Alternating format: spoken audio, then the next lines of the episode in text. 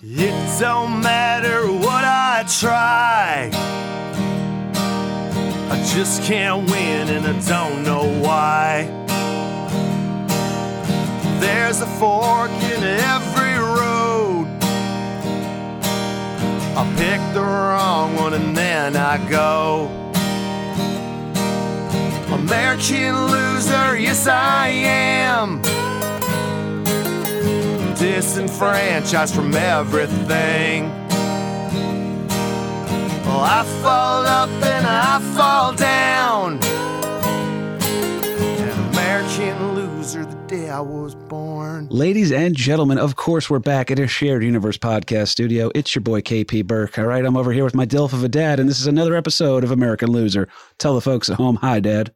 Hi, Dad. Where else would we be? Uh, you hack. we hack. well, it's the same same hack every week. So I mean, come on. Uh, it's true. Where are we, though? We're in a shared universe podcast studio, but what town? oh, none other than Holmdel, New Jersey. Interesting. We don't have to give the name of the town away because I don't want one of our deranged fans to come kill you.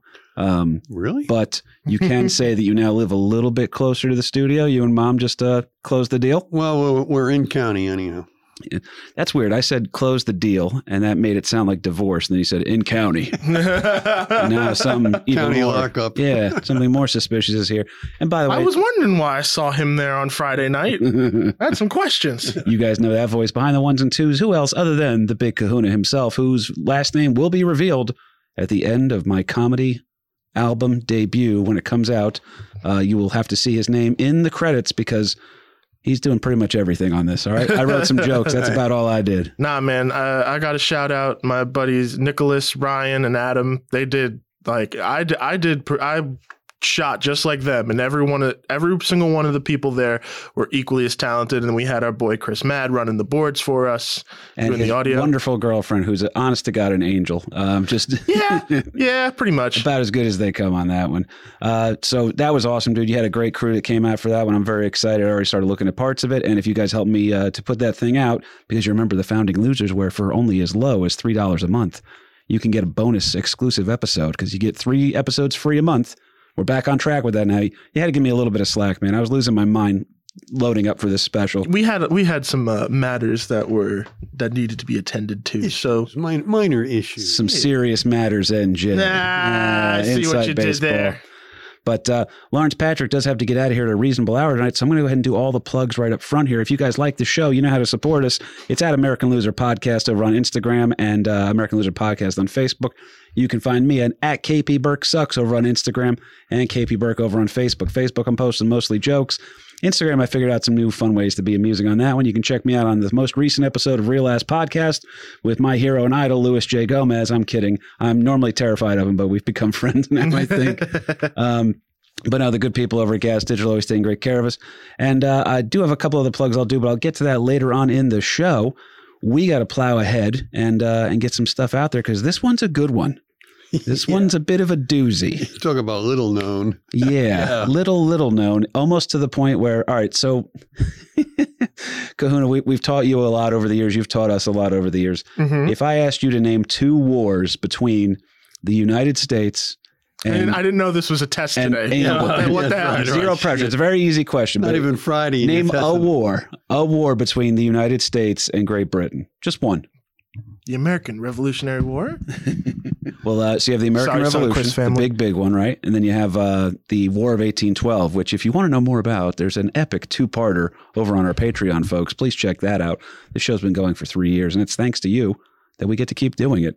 And there have been plenty of battles between the British and the Americans. There's also a very special relationship cultivated between the two of them. Uh, we've built that as these two countries have become the strongest of allies in the modern world. When people mention these wars, it's always easy to say the American Revolution or 1812. But uh, damn, is it hard to say? And if you knew this answer before this episode, I want I should probably just sign the rights to this show over to you because you know more than me. Today we're going to talk about this week's loser is known as the infamous Pig War. The pig war. Wait, the pig war. the Great Pig War. Yep, PIG.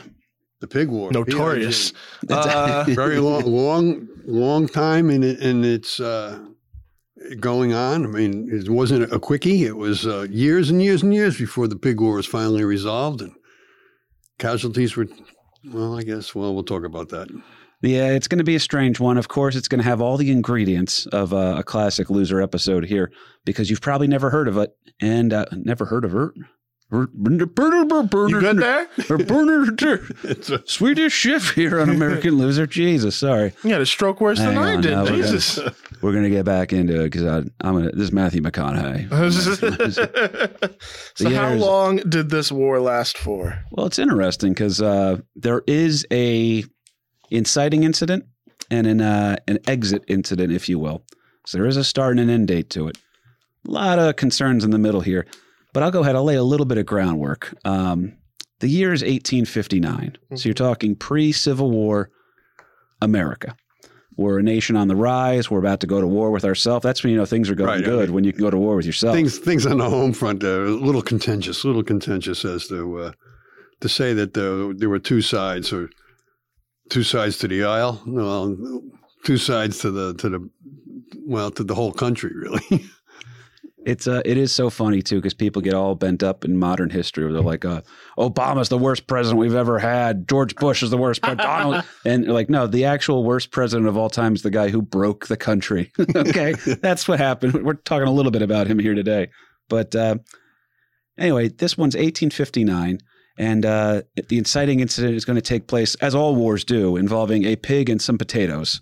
And they're about to start an eight year war that tests pre Civil War America in ways it wasn't quite sure was ready for, Dad. Is that fair to say? Yeah, absolutely. And, uh, you know, again, things were not real calm on the home front between uh, the various political issues of the day. And uh, uh, we had come off another war previous to that where we were fighting the, uh, the Mexicans with the Mexican American War. And this kind of factors into that as well. So, I mean, uh, there's a lot of things all stirring into the pot here. And we covered parts of the war with Mexico too, which is essentially um, when America fi- America was a bully and a, a you know become a had become a bully, I should say. No, no, Kevin, they weren't a bully. It was manifest destiny that we were destined to take over everybody Well, they else. were. Here's the thing. This is the way I look at it. Uh, America was a freshman, and then all of a sudden, halfway through freshman year, it hit its growth spurt, and all of a sudden, it goes, "Wait, I can shove people in lockers."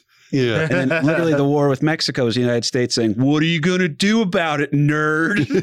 Right. and a little bit of that strategy is going on here because earlier we tried that when we were like in eighth grade. You know what I mean? When we were in eighth, if America was an eighth grader and it was like, I'm pretty big, and then it gets to high school and goes, oh shit, maybe I'm not, not. The, yeah, Yeah. I'm not the big man on campus. Yeah, that kid I had beaten up maybe a year earlier that went away to high school, he's back now. Okay. so that's your War of 1812. When the United States is saying, well, we, why don't we just go up into Canada and take this shit from the British? It, it makes no sense. They're calling themselves Americans up there anyway. It just makes sense to do that. Now, that's happening mostly on the East Coast. Today's story, way, way, way, way out there on the West Coast, Dad. Have you ever been there, by the way? No, that's uh, still on the bucket list. I have been to Washington State, and let me tell you, uh, there's a lot of homeless. Okay. It's more than just a cup of coffee, though, too, right?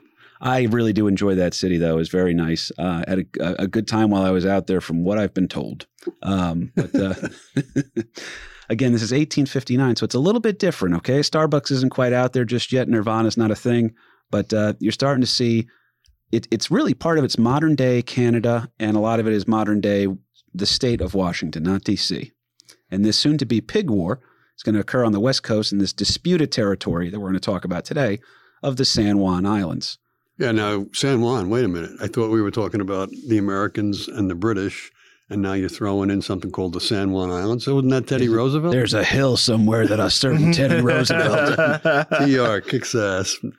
No, but uh, this whole area, this whole uh, geographic area, is was disputed right from the get go. I mean, the Spanish are cl- laying claim to it, the British are laying claim to it, the Americans are laying claim to it. So. Uh, different people would plant the flag and say, "Hey, we own this shit." Well, never mind the, the natives that were there before you, but that's another whole issue. But it's a it's it's, it's disputed territory. I'm going to go ahead and call around this time frame that the Great Britain or England or the UK, um, Britannia, whatever you want to call them, and the United States, you know, the the ungrateful colonials, however you want to refer to them. I'm going to say that this is our frenemy phase because coming at us, we've become like the best friends ever. You know what I mean? But it takes a while. Mhm. So we're in a frenemy stage right here where, hey, things are, we're, we're starting to like each other again a little bit. I mean, we kind of just, we have so much in common. Why are we fighting, you know? And then this is going to kick things off a little bit again. Um, before we jump into the inciting incident, is there any other background you want to lay down? Because once it goes, we're not. We're Kahuna's going to have a lot of questions, so we're going to have to be prepared for that. It's it's hard too, and I mean, but this whole disputed area, it's more than just like the state of Washington. It's an archipelago, which is a string of islands. Excuse me? I was Yeah. about to say, don't use them big book words. Archie who? This is a simple show. I uh, I have a nosebleed now from saying that word correct. archipelago. What? It's, that's an archipelago, Larry. It's the Yeah, thing. It's a string of islands. you Well, that's a string of the islands that's in the in the waterways, and there was a boundary that was created by uh, former uh, previous navigators, if you will. But even that was in dispute because they're just trying to draw a straight line. A, few years previous, we're talking 1859 when this whole pig war uh, gets its kickstart. But previous to that, in 1846, this whole area is disputed over, and finally, the United States and, and Great Britain are trying to settle that. And through this agreement in 1846, they decide, well, the 49th parallel, parallel that's where we're going to draw the line between the United States and Canada. Unfortunately, when they draw that line straight across on the 49th parallel, it goes down through the middle of a bunch of islands, or your archipelagos. What was it? he almost landed it. he almost landed. That's an archipelago. You got a nosebleed there too, Yeah, boss. absolutely, absolutely. So I mean, it's still it's still kind of vague as to who owns what um, going through um, these islands that or the entrance to the to the waterways. And again, waterway is is huge. That's your mode of transportation. So a hundred years ago, because remember the inciting incident we're talking about here is 1859. So a Right. hundred years ago, on the East Coast, you have French people, Dutch people, English people, all living together in this new territory, and there's a little bit of a dispute. Now, a hundred years later, you have a bunch of different people, and they're all saying, "Well, listen, if we just get enough of our people out there." Then you can kind of play this game of uh, almost risk, where it's strategy, where you're like, Right. "Oh, well, I mean, what do you what do you mean you're kicking us out of the neighborhood?" You Who know? owns it? Yeah, So who rules the neighborhood? and that's the dispute right now is between um, Vancouver, okay, which by the way I found it was named after uh, a guy whose name was Vancouver. So very original guys. I dig that one. And uh, Vancouver, a sophisticated part of Canada to a degree. Okay, definitely uh, heavy on the British influence here around this time frame. Canada's not a real thing yet, in terms of a nation. As far as a nation, yeah, an independent. Right. So they'll call it. Uh, I think it's British Columbia nowadays. They say Vancouver, BC. I think. I want to. I'll check. I'll find out. Some some pleasant Canadian will just very politely explain to me that I'm an idiot. Yeah, just to get your head wrapped around it too. It's more than just the, that that Vancouver area. I mean, this whole disputed territory would take in Oregon, Idaho, portions of Wyoming and Montana, and the province of British Columbia. So we're talking a pretty good chunk of uh, territory. Yeah, and I've said it a hundred times on this show, but it will always make me laugh. Oregon. Um, I died of dysentery going out there in second grade. The Oregon Trail. that took out a lot of people. That dysentery. uh, I'll say And you this. get the squirts. You that can lead to some serious stuff. uh, I mean, I know too. I mean, I've I've drank enough Dunkin' Donuts over the years. Um, but these uh, San Juan Islands, that's a subject of constant debate, constant debate and ill will between the frenemy nations, but its inhabitants. So uh, politically, they're like, oh, well, you know, the Americans like these goddamn Brits are over here, and the Brits are like these goddamn Yankees. What are we going to do with them?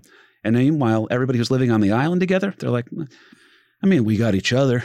You know, they're actually getting along Yeah. pretty good. At least we speak English to one another, not like the the French or Yeah, the I can't be Spanish. mad at that guy. They lent me a cup of sugar the other day. You know, and why pick on that guy? His son just died of dysentery on the Oregon Trail. Good Uh, lord. but, but don't misunderstand either. They're all out there to make a buck. I mean, they're Capitalism has its ways out there, doesn't it? so there's going to be some some competition when everybody's trying to make a buck. Well, there's two particular names that have to be brought up here right away, and this is pretty great. And Kahuna, I do mean this. This is your ensemble, um, historical, fictional comedy. Okay. This is our masterpiece right here, brother. This is what I want to work on with you. Word. Um, okay. This one could be very fun. Um, there's a fateful day in 1859 when an American farmer who was living on the island by the name of Lyman Cutler Jack Black. Pretty good one so far. Lyman Cutler, he's going to get fed up of supposedly, here's the thing, supposedly having this pig on his land on a regular basis, a, a roaming pig that is going to just show up and just starts eating um, p- the potatoes that he's trying to grow on his farm. Okay. Now, if you wake up in the morning, now let's be honest, all right? My, I've seen my father chase some deer off with a BB gun before, all right? I've done. This is New Jersey. That's why we don't say I'll what delete county. that part. Yeah, we're not going to say what county we live in. Um, and of course, Uncle Paulie has killed everything that stepped on his front lawn, including mailmen. Um, but uh, So that's why there's all those trucks there. I've been curious about that. well, Lyman Cutler is going to get fed up of seeing this pig eating his potatoes. And he's American too, and he goes, "Oh God damn it, just just eating my goddamn potatoes." So what's he do, Kahuna? I'll give He- you one guess. He shoots it. Yep, drops him, drops this pig right there. Uh, except Yeah. the- Now the pig actually belonged to the Hudson Bay Company, which is a British-owned company. So you, on this island, and it's a sought after island simply because it didn't have a whole lot of trees and stuff on it. That it was vast pasture land. So the Hudson Bay comes in there, and they set up. Just a Sheep. little note about Hudson Bay Company is uh, if you have to ask what it is, uh, you're not allowed in. These are guys you don't mess with. These are uh, the Hudson Bay Company. It sounds like a very nice company here, but these were the cutthroat people that were coming in. If an agent was coming through town, it was like, uh, I better be on your best behavior. Don't trust that guy. There's something nefarious going on here. So, very, very, very much so. A little bit of like a an old world mafia. Well, yeah, and, and mercenary, really, kind of a thing. That they're, they're hired guns for the. To, if you want to they're stake a- going to make you an offer you can't refuse. That's right. So they set up sheep, sheep uh, farming and, and pigs, and meanwhile, there's a, uh, a sizable group of Americans that are on the same island because, again, this island is is in dispute, and the boundary line technically runs right down through the middle of this island. So, who really owns the island? Well, both sides are staking claim to it. Uh, the Americans start setting up some of these small farms, and uh, old Lyman Cutler there, he he's got a nice vegetable farm that uh, some of the Hudson Bay pigs decided they were going to uh, go uh, troughing in. So No, troughing. well, Lyman Cutler shoots a pig, and uh, things are escalating quickly because that pig, in particular, belongs to an Irishman employed by the Hudson Bay Company by the name of Charles Griffin. And he wasn't really thrilled about the whole "you shot my pig." yeah, my Thing. my my pork chops. I mean, come on. Yeah, I was, we're going to make Taylor pig, ham out of that. Again, though, for the times, though, a pig is a very valuable commodity because once you raise and and uh, slaughter a pig, you can you can garnish enough stuff off of that pig to get you through the almost a year as far as the Absolutely. you know ham hocks, uh, bacon, uh, the the fat from it. But you I mean, can't replace the camaraderie. that's. That's right. that's right. Well, again, before this incident, the multinational inhabitants of this island lived in relative peace, but that's about to change. Because, like we said, Griffin is a Hudson's Bay company man, and you don't fuck with those guys.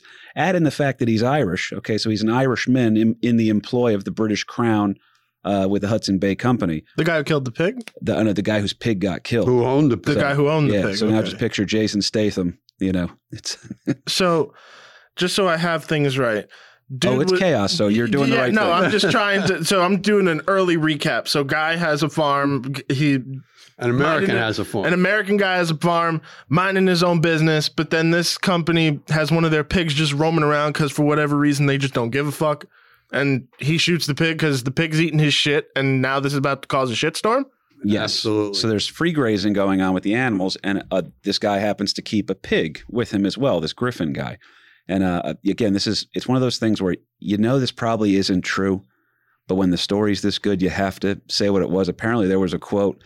Uh, Lyman Cutler, the guy who shot the pig, Mm-hmm. he goes, uh, "Your pig was eating my potatoes," and Griffin's response was, "You keep your potatoes out of my pig."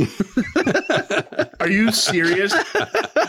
Wait, it's a pretty good one. wait, you're not making that up? No, No way. That was it. It was the two of them just couldn't see eye to. And by and the Irish have a funny way of of dismounting. you keep your. You calling me a liar? I ain't calling you a truther. Well, you got two things that are dear to your heart. You got your potatoes and you got your pig. hmm It's. Put them all together. What do you Oh. got? You got a, many happy meals going there. I was going to say there's some good stuff on that one. Um, so they wind up trying to handle it locally, if you will. And Cutler is going to offer ten bucks compensation. Um, now, not only does Griffin refuse that, he demands, I believe, at least ten times more. Right, Dad? Something along those lines. Yeah, but he and adjusted for inflation, this is thousands of dollars of damage. Um, it, it- what he's seeking in you've killed my pig. You want you want to offer to me ten? I want hundreds, boyo. it's, it really wasn't. I, I by the way, that was strange because uh, his that was my accent started favorite off. pig. Yeah, It started Cutest off. one uh, out of the lot. That's some pig. this is this is so. Oh my god, The the Miss Piggy of stupidity! The stupidity in this story is so annoying because it's just like a little bit of communication, and Quid Quid Pro Quo would have just ended it. and wait till you see where it goes next. Oh, you gotta be kidding me! I love this. Yeah. So now, to bring it up a, up a little bit here, um, the British authorities are now demanding the arrest of Cutler and the eviction of all the Americans off the island. So it's an island that's in dispute, and now the British are saying, "All you Americans, get the hell out." Over this whole pig incident. Wow. So now the British are threatening to arrest Cutler and evict all his countrymen, the Americans. And then uh, what do the Americans do? The Americans then contact the local American governor uh, seeking uh, seeking help. Uh, br- bring in bring in the army to help protect us. Dude, these guys are being dicks. What do we do? That's right. Send in some more dicks. So. Yeah, so something clear. that could have been de- de-escalated um, is now stirring up, stirring the pot, and even even more than now you're bringing in the uh, the U.S. Army It's to just help the protect the American rights of. it's the uh, dramatic the pig jumps that are like bugging me because it's like one American kills one pig, ship them all away. That is, it- it's a broadsword they're cutting with. You're right. And keep in mind, just to be clear, this is a, a British authority attempting to enforce laws to someone who is not a citizen of theirs. Okay, so the guy they're trying to punish is not a citizen of the crown. He's an American. And that is a thing where it's like, oh, well, he was being a dick. And like, yeah, but you can't tell him. His parents have to yell at him. Okay. You can't, That's another right. parent can't That's discipline him. Somebody please hit this child. Yeah. You can't punch Max in the face. Um, only his dad can punch him good lord. Inside inside baseball. um, but uh, again, so and this land is not exactly their domain either. This is a disputed territory. Right.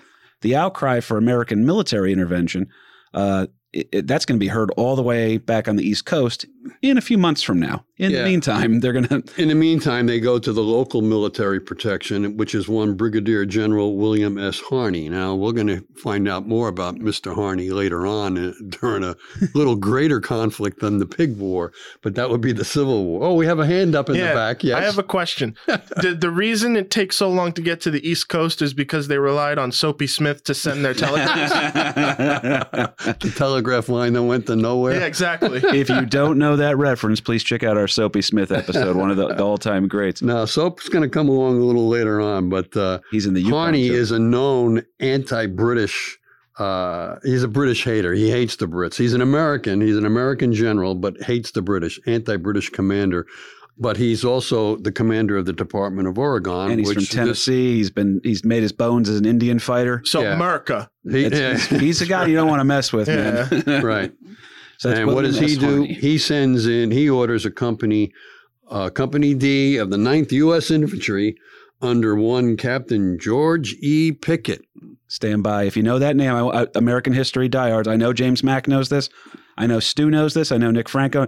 I, there's a couple. I bet you Deb P. Deb Potts out there. Who, by the way, diehard fan that came along board here.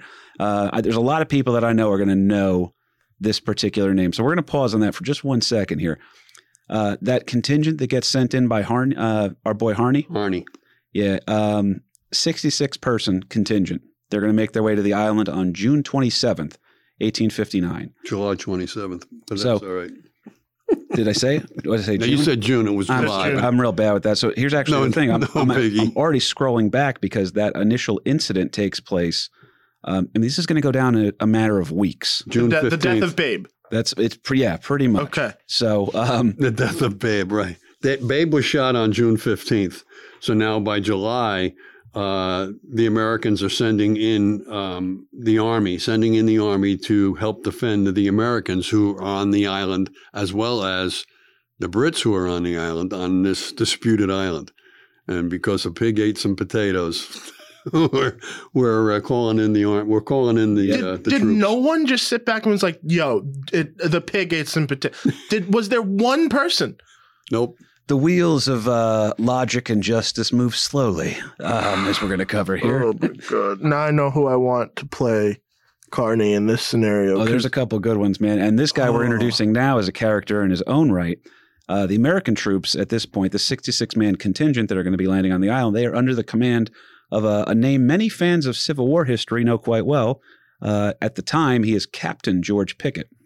Pickett was a U.S. military hero at this the time of this action, um, and he's thought of in that regard not as we think of him now as the future Confederate general whose name is synonymous with a failed charge at Gettysburg, also synonymous with the high water mark of the Confederacy. So anybody who wants to tell you that that like oh well you know that, that they were dumb rebels and they were white supremacists and it was, no they were almost winning. they almost won the whole thing. The generals were that damn good. Everything was good. Uh, Gettysburg changes the entire tide.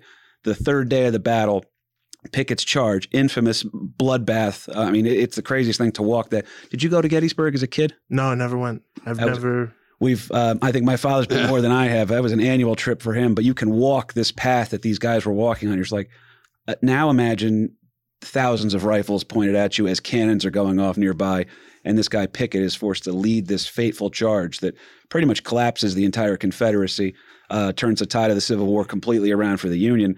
Right now, this guy is just thought of as he's an American hero. He's not even a Confederate yet. There's no Confederacy. It's Right. brewing. It's- it's brewing. Still the U.S. Yeah, back home, uh, again, we're still in 1859.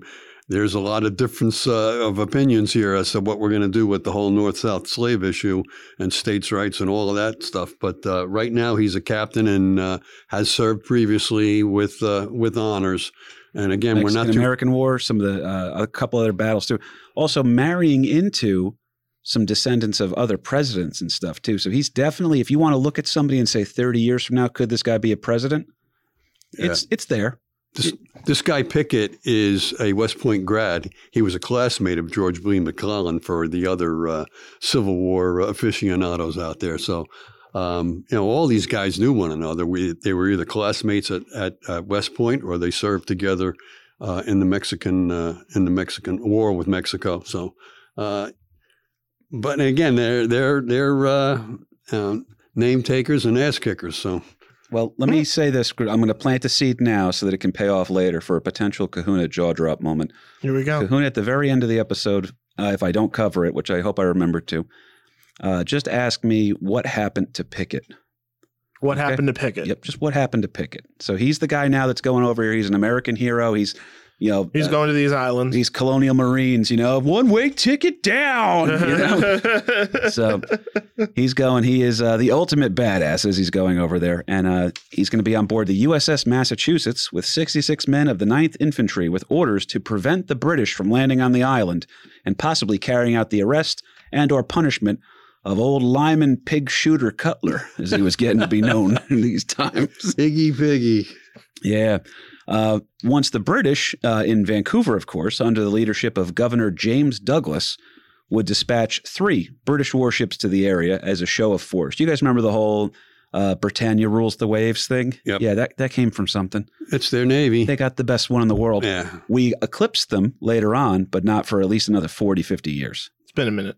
Yeah. It'll, Well, it'll be a minute. oh, yeah. So, So- at the time, they're still the greatest naval Right. power in the world. Pickett takes his really a small contingent of uh, army uh, onto the island. So he's got what forty seven men on the island. That does nothing but piss off the British, who now um, send you know the, the Hudson Bay people then send out to uh, Vancouver to say, hey, you know got to help us here because they they the Americans just Uh-huh. landed army guys.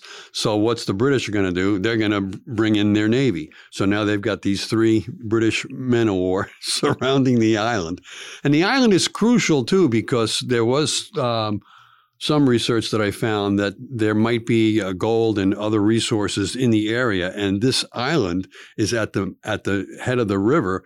That you know, um, military tactics of the day is you control that island, you're going to bottle up, Uh, bottle up that whole area. So whoever controls that island is going to be able to control vast amount of territory because of the waterways that it would protect. location, location, Location, location.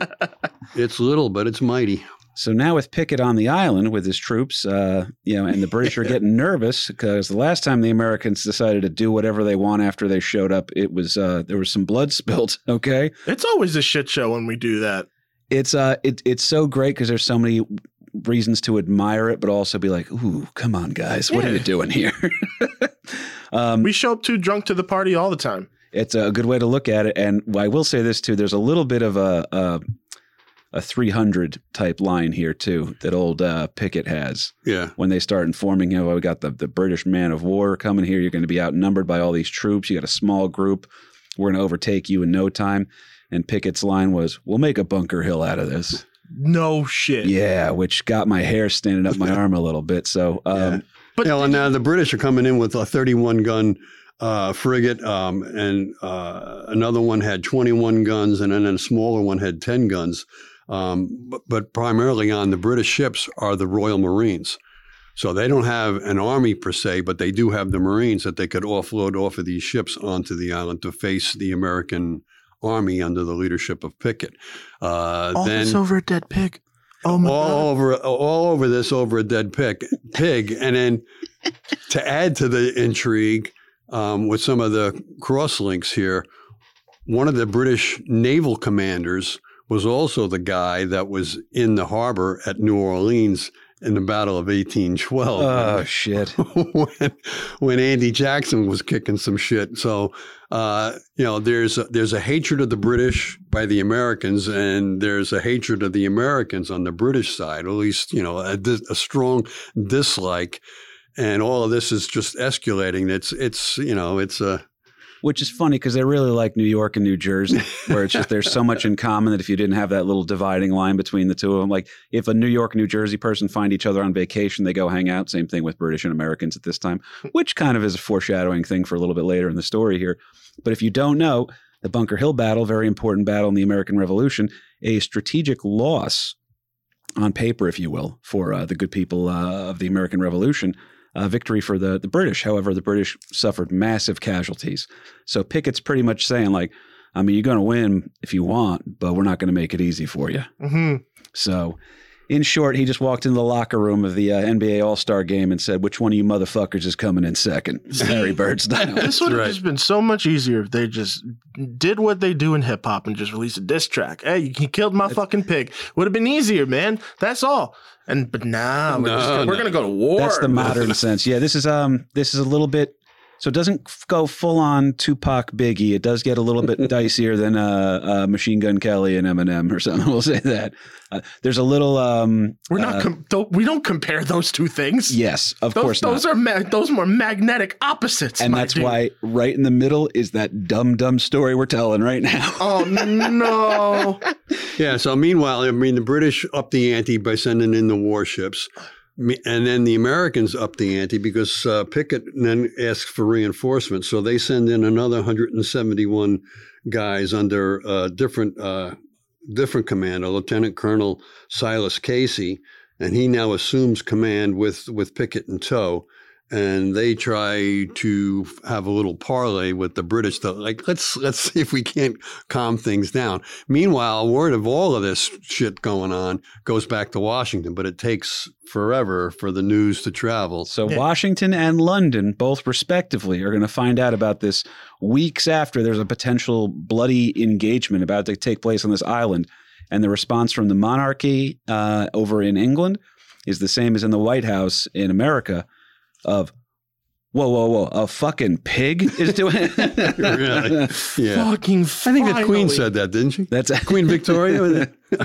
a fucking pig I well, man, there are moments in history where you wish that you could have been a fly on the wall to see. uh, this would have been a good one I would have been so happy to hop in the DeLorean and just see or listen to Queen Victoria go over a fucking pig. Well, because keep in mind, all this escalation is being done by the local authorities, okay? Because that's um, uh, Harney is the guy in charge out there of the military in that section of the country, so he's the one that's escalating a lot of this.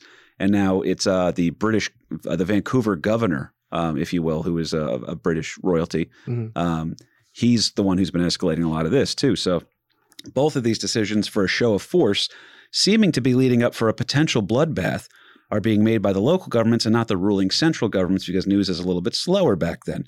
So on August 10th, 1859, less than two months after the pig in question was shot, there are now 461 American soldiers with 14 cannons on a collision course with five British warships mounted with over 70 cannons and over 2,000 Royal Marines on board. Right. And the Royal Marines on board, they just had an amphibious landing in China. So these weren't guys that just out of school. They, these are hardened veterans, if you will, fighting against the Chinese, It- with, which is another British uh, Oh, it's all ramping up. Yeah, it's definitely ramping up. And then by the end of August, now these uh, 461 Americans are, are digging in, awaiting the uh, the amphibious assault of the Royal Marines. Mm. And they're placing these uh, 32 pound uh, naval guns that they had removed from one of the U.S. ships. So you know they're they're more than just rifles. They're they're they've got some something to answer to the British bombardment if it comes. Yeah, so just And- picture those kettlebells that Joe Rogan swings. Uh, picture one of them being launched at your head uh, with, with 32 the utmost accuracy. coming at you. What were you saying though? No, I said a little interesting side tidbit that I came There's across too many here. this There's way too many. But uh, while the Americans are digging in, the guy that was in charge of uh, creating this uh, redoubt, this uh, this excavation, is one Lieutenant Henry M. Robert. Now, why does that name mean anything? He's the future author of Robert's Rules of Order. So the guy that's getting ready to sock it out with the British is, oh, wait a minute, parliamentary procedure, Robert Rules of Order. You have to be recognized by the floor before, you know, all, all- all that crap that anybody's had. A little decorum in these bar fights, will you, fellas? Really, really. Nothing in the face. Um, right. So Meanwhile, all these guys are are gearing up for something bigger, but no no shots have been fired in violence, if you will. The British are now bombarding these uh, cliffs, these rock cliffs. They're sending solid shot at the rock cliffs just to make a whole lot of noise and thunder. And the Americans are, are doing the same, but not at the British. But you know they're firing off their kind of stuff. Meanwhile, on Sunday, both sides, British and American, would go to church services together. So, I mean, just, just crazy. just absolute Oh, crazy. you boys celebrate Christmas too? Oh my You know? good. Right. Oh good God. Yeah, Did you no- read that new novel by Dickens? It's pretty good. There's like ghosts and shit in there. That's right. But um, yeah, that's a true story. So they actually become almost. Um, you, you see the starting, if you will, the, the beginning of what would be considered the special relationship, where you're like, are we really going to fight these guys? We got so much in Right. common with them. Like you said, Dad, the language barrier, which is a huge barrier for overcoming anything, Right. um, in terms of wanting to work with somebody. You can be the nicest guy on planet Earth, but if you're not speaking the same language, it gets a little frustrating to try to work together. They're speaking the same language. Their militaries are literally modeled off of one another. Okay. And you probably have some cousins that maybe are living, or- and you're like, and we're all the way out here, man. So these governments that we're fighting for are literally in different time zones right now. So makes it a little bit difficult to sit there and say, well, let me be a dick to the guy next to me uh, so that the guy that maybe doesn't know I exist 3,000 miles away will be proud. I think the guys, the boots on the ground, realized: Do we really want to kill somebody over the death of a pig? You know, do, do Thank we, you. You know, Someone's finally asking the important questions. right, right. But Oh, It's like if you found out God. Helen of Troy was a fat chick. Oh, good Lord. Uh, no disrespect, but if it looked like Honey Boo Boo, I don't think Achilles was going to be leading everyone in there. there you go. So, You're a fucking asshole sometimes. oh my god. I can't finally I'm just so happy that someone is now asking the questions of like, yo, this was all over a freaking pig. We're good. Yeah, That's right. it. We can we can work We've something got out. we've got warships aimed at each other Yeah. over a pig. well, it's about to get more serious because uh, the Vancouver governor, uh, Douglas here, he's ready for an actual fight to start.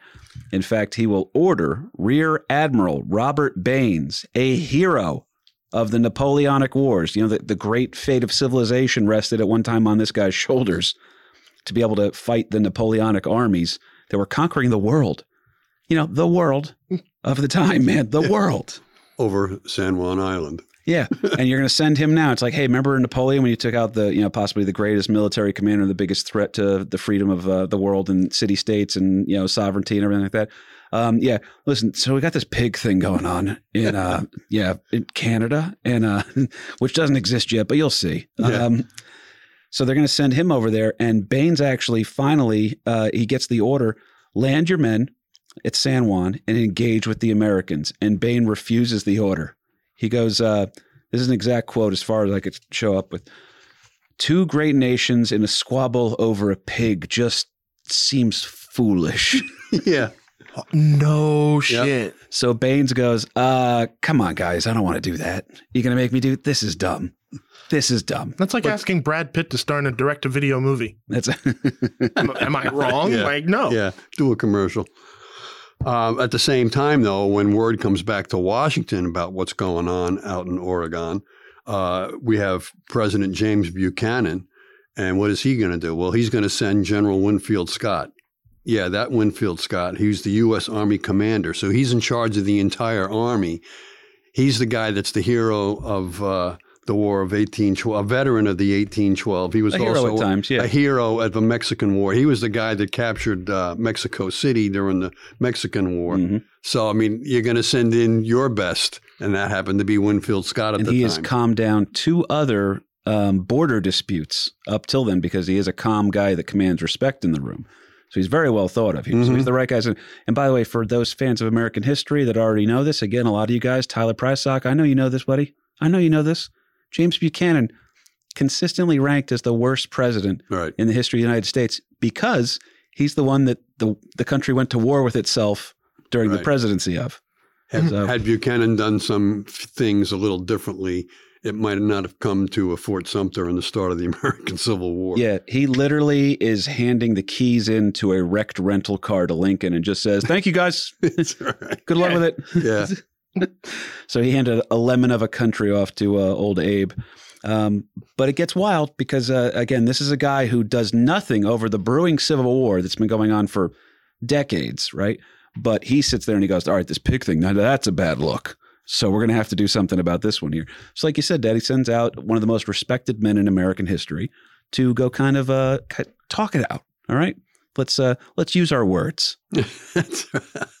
Inside words.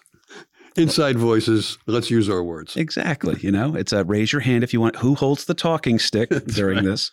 Um, now, both sides seem to agree that neither of them want to be the one who fires the first shot because there is a little bit, there's some gamesmanship to this. If you're a comedian and you pick on someone in the crowd and they have a good line to throw back at you, that's unexpected and it looks like like oh shit this guy's pretty funny he, he just caught the comedian off guard if you're a heckler and you interrupt the comedian, whatever the comic says, the crowd's on the comic side. so you could say, shut the fuck up, and they're just going to cheer for you. Okay. So there's this thing of don't shoot first. If the comic started it and it blew up in his face, the crowd's going to laugh him off stage. It's just, I've seen it happen. Right. Right. But that's the gamesmanship here. Don't fire first, but make sure to egg it on that the situation could occur. That way we can react swiftly if it does. So uh, Baynes has refused the order, says that these two great nations over a pig seems silly, right? Uh, you know, Winfield Scott is saying, well, let's not do that, guys. Let's be a little bit practical here. And um, again, Washington and London both respectively are saying, defend yourselves, but don't start nothing. So what do they do? Um, Oh no. Not a single life is lost during this The. Great Pig War. the Great Pig War, correct. If you wanted Except to for serve the except for the life of the pig. one pig, one delicious, succulent pig. Yo, this pig better have like the coolest looking grave I've ever seen because if all this started because of that, like that pig must be celebrated. Kermit! Miss Piggy. Hi!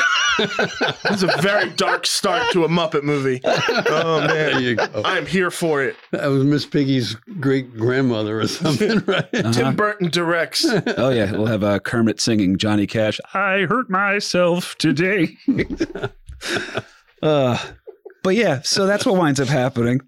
Uh, they both decide that they cannot be the one that starts the fight. So what do you do? You act like gentlemen. You act like good. You act like sophisticated um, representatives of your nation and your your nation's military. You're British gentlemen, right? You are American entrepreneurs. You are uh, the best of both worlds or you can just make fun of each other nonstop and you know insult one another and be like, "Hey, your, your mama's so fat." That's right. They're literally telling Little uh, Monty Python uh, heckling over the Oh, over yeah. the castle wall to the French, right? "Do you bite your thumb at me, sir?" There's a lot of that. Screams over the the brick wall. Your mother was a hamster, and your father smelled of elderberries. It's the truth, though. That's literally what happened. They would egg each other on to say, "Oh, today's the day. We're going to get him. We're going to get him." And uh, It never actually winds up taking place. So again, the only casualty of this war is the Is a freaking pig. the aforementioned Yeah. pig. Well, what they decided to do, though, was to have joint military occupation of the island. So you had the Brits on one end of the island, you had the Americans on the other end of the island. And this joint military occupation went on for 12 years because there was another little incident that kind of interrupted this whole thing while they were negotiating this thing out um, as to where the boundary line was actually going to be drawn. Uh, it's called the American Civil War. I mean, some guys fired did did start a real shooting war and So uh, rain check. kind of kind of yeah right. yeah. I'll get back to you on that. Now imagine you're stationed out there on San Juan Island. You're like, we're hanging out. We kind of like we don't actually fight. We just talk about it a lot, and it's over a pig, and no one's dying. Um, either that, or we could be at this place called Antietam, from which I'm hearing is not pleasant. Uh, Yeah. Yeah. Um, so you got all these things going on out here, uh, and again, the, the Brits and Americans they're on the island. They almost become like buddies during this multiple year debacle, and it's pretty funny. It's a funny thing to laugh about, and no one dies, so we can mock it a little bit. The camps of both respective armies are still kept as historical markers on this island. Um, now, Dad, you said that the thing kind of ended. and They came to an agreement here. Um, Yeah, well, well, a negotiated a negotiated agreement. Was- so what do you do? You got to bring in someone impartial, no? Yeah, a, mediator, and this was the first time that uh, two um, two countries went to mediation over over a dispute. So this was again historically significant.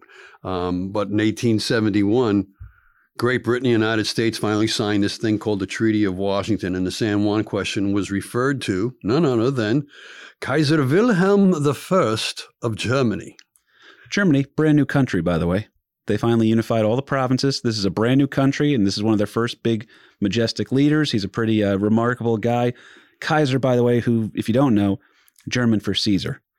They're they consider themselves the Kaiser, the- yeah. Kaiser, and the same thing with Tsar in Russia, meaning Caesar. Caesar, right? They both He's- were competing with one another for who is the continuation of Rome. He's the head honcho. He's the head honcho of Germany, Kaiser Wilhelm. But and it's also interesting too for those of us who got a little British uh, ancestral background type of a thing. There's a lot of uh, German in British monarchy, just as there's a lot of British in uh, German monarchy kind of a thing. There's a lot of intermarriages going on here. But anyhow, this whole thing is referred to Kaiser Wilhelm I of Germany to settle this thing.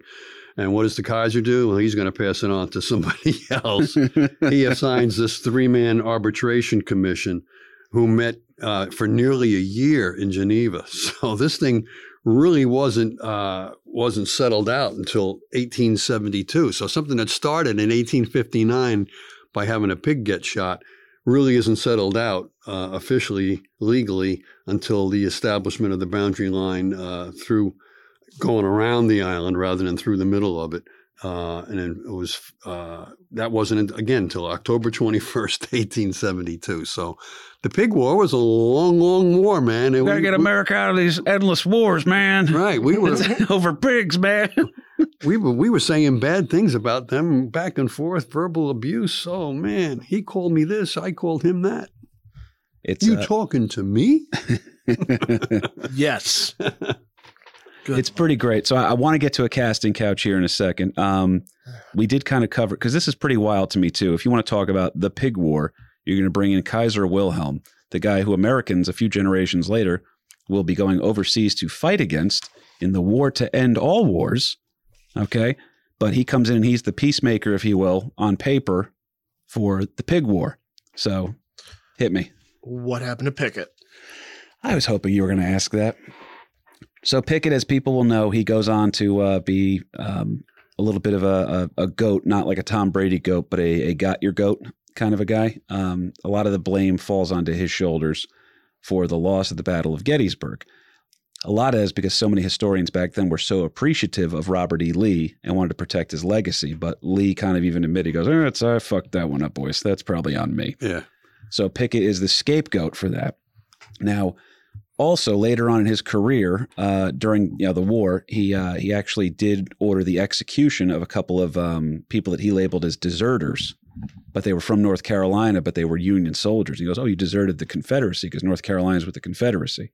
So because he ordered the deaths of these people, Pickett was very, very nervous that post Civil War he was going to get cracked down on hard because the Union was going to say, "Hey, um, that's kind of war criminal shit what you did there, buddy." Yeah.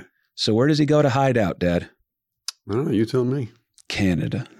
there you go. The- there you go. Yep. Yeah, those British guys, they weren't bad. Goes to hang. I had a good time. You know, I mean, no one ever died up there. There's plenty to eat. Um, but Oh, Yeah, and even even the whole name Pickett's Charge, which is synonymous to uh, you know a, a, com- a considerable slaughter of men and everything else.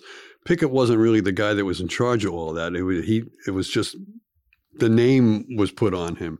I believe there was another general uh, Armistead that was actually uh, had more men in that thing, but it, it was a total total faux pas. I mean, I mean, uh, General General Lee ordered him you're blaming the punter for a botched punt that lost you the game. Right. Why was the game decided decidable by a botched punt? It's because Right. the coach And it was because everything mis- else let and you. there was a missnap on the punt. Oh, well, you hurt me. All right. Uh, somebody went off sides, but uh, um, yeah, and then um, Pickett never forgave Lee for for that for being. He was the last guy on the battlefield in, in the three day battle of Gettysburg. But again, we're we're diverging away from the from We the. Great Pig War. But Well, Pickett is a the very final weird character. fact, the final weird fact about Pickett, because there were people that really thought big things were going to happen. to This guy, he's kind of a flamboyant guy, uh, a big personality, a lot of cool, weird successes early on. Um, one of his own biographers even said you can see the melancholy in his face in any portraits taken after Gettysburg. He- Right. He, carried that with him. right, So, uh, guess what he winds up kind of working out a pardon with so that he can come back into the United States post Canada. Uh, President and former leader of the Union Army, oh, Ulysses S. this is Grant, oh, who uh, Pickett, just to show you a weird turn of events, how quickly things turn around, they knew each other from uh, the war with Mexico, the right, Mexican American War. right. Um, They were both West Point grads as well. yeah, they they knew uh, they knew each other. I mean, a lot of these guys all knew each other too. But that's how weird it is that Pickett marches these guys down the field at Gettysburg. The Confederacy is pretty much you know that's the high That was water a mark. turning point. Oh yeah, so uh, Pickett's going to get blamed for a lot of that. The guy who defeats them at that battle, uh, General George Meade, he's going to get replaced and fired because he doesn't pursue the Confederacy hard enough by Lincoln. Uh, the job will eventually go to Ulysses S. Grant. So now you have the you're a Confederate general in disgrace, and uh, the war's over now. And the guy who beat you, who you know knocked the Confederacy into submission, you're going to hit him up and be like, "Dude, remember when we were roommates, bro? Dude, we used to have so much fun, man. Yeah, Can you like hook it up? Can I come back to America, please?" And they let him come back to America, so that he he was not allowed to serve back in the military. Though this guy had such a bright career ahead of him, and he just he's the loser in this story. The story is absurd. There's nothing to lose in this story. Everybody's like, "Oh, we kind of went to war over a pig." Okay, I mean, we almost did. and it wasn't settled out for how many years later. Yeah, no blood for bacon. Um, but uh, oh man, Scrapple, though. I mean, there is that. that's this is one of the more dumber stories I think we've covered. it is. So that's why I want to emphasize the loser being Pickett here because the guy had such a bright future and he's only remembered for something that really, truly wasn't even his fault. Winds up uh, returning to America and he sells insurance until he dies. Uh, he dies of an abscess of the liver, I believe. So Okay. That's not a good way to go. Um, Good lord. but I got nothing else on the pig ward. Do you? No, that's uh, that pretty much covers it. But I just thought it was a fascinating war that went on really for what twelve years, uh, without having me to do the math. But uh, I never heard of this one before, and you know, there's many little known wars that uh, it, it didn't, really didn't make the, the big headlines. But uh, thankfully, that we didn't have to uh, have additional human bloodshed. I mean, it takes so blood. long for the for the news headlines to reach where they got to be printed that I'm not surprised. Yeah, I think even with uh, when Winfield Scott went up there to find out what the heck is going on here, it was like six weeks because He's a again, big, big old white guy too. So I like to picture if he showed up, they're like, the pig's back. He's here. Papa Pig. What are- that's wild because then you think about what possible other battles were like e- either completely lost or nearly lost to history just because there's no record of it or like near little wars because tr- it took so long for word to travel you know I, Right. I don't know i just think about stuff like that well, But we this we got some others coming up. I think down the road for uh, the little known wars that America fought in that uh, I mean, we put them a lot of them clumped together, just calling them the Banana Wars. Well, what the heck was that all about? No, I mean, when you're, when you're trying to take over a country, yeah, okay. Ah, man. But this was one of the more stupid ones for sure. so I'm thinking you have to go ensemble with this, and it Oh, has to be a bunch of you know. But like, I- here's my thing though, and I never want to do this because history movies deserve to be told fully truth, fully in truth. I think that's I think that's a case. However, with this, I'm gonna take a little bit of an artistic liberty. We're gonna do comedy ensemble movie, but the vibe we're going for is Hangover. So we're gonna do Hangover, and it's a group of buddies who are both American and British soldiers. Wild night out, and just before they all pass out from the drunkenness, they hear about this pig that gets shot, and they're like, "Oh, okay, well, do we have to deal with it?" No. so they pass out, wake up the next day. Wake up the next it's day and- Twelve years later. and there's a war. There's a war about to break out. But not the war that we were anticipating, but uh, right. yeah. Oh yeah. So my, my only thing, Winfield Scott needs to be played by Dan Aykroyd. I just need to see it in my life. All right, it's important to me. Um, oh man. but we're gonna wrap because LP, you have to jump into a meeting um, for something. So Yeah, uh, I'm going to uh, calls to make. We're busy people. absolutely. Duty so we're gonna put this one up tonight so that we're back on our regular schedule, guys. We worked really hard here. Kahuna's busting his ass for us. We're back on the regular schedule now. If you were a part of Escape from Jacksonville in the live crowd, or if you came out or you support in any way, it means a lot to me. Thank you so much for that. The album is going to be coming out. We're aiming for before October. I'm sorry, before uh, Halloween. So we'll have all that out. It's me and the great Chris Matt are going to have to sit down and work on some of that stuff. This show's going to keep on rolling, baby, at least until the winter, right, Dad? When we send you We're back there. down to South Beach. Yeah, it's But- uh, the, the temperature hasn't dropped significantly enough to Oh, it's still pretty do the nice. up skedaddle, but yeah. So we're going to keep this rolling. You will get a Patreon episode at the end of this month. So that's our next one we got to work on. That's going to be the Battle of the Chosin Reservoir. We leaked that over on the Patreon. If you want to know a little bit more about that, is first of all, if you don't even know what war that battle's in, You need to join the Patreon. Three bucks. Yeah, toss me three dollars. Buy me a fucking cold brew, will you? I'm just trying to make you. I'm trying to make you smarter and more interesting at parties. Yeah, talk But- about little known wars. We're talking about the pig war, but there's a lot of, you know, when 50,000 plus people die in it, Americans die in it, and you don't know any squat about it, you need to pony up three bucks and learn learn some stuff. Can you, will you, please? You know, Yeah. we appreciate you on that one, man. Uh, so, Kahuna's, thank you so much. Thank you to Mike and Ming who take great care of us over here at the Share Universe Podcast Studio in Holmdel, New Jersey. And uh, my name was KP Burke, and that was the Pig War, American Loser. An American loser the day I was born. An American loser the day I was born. An American the day I was born.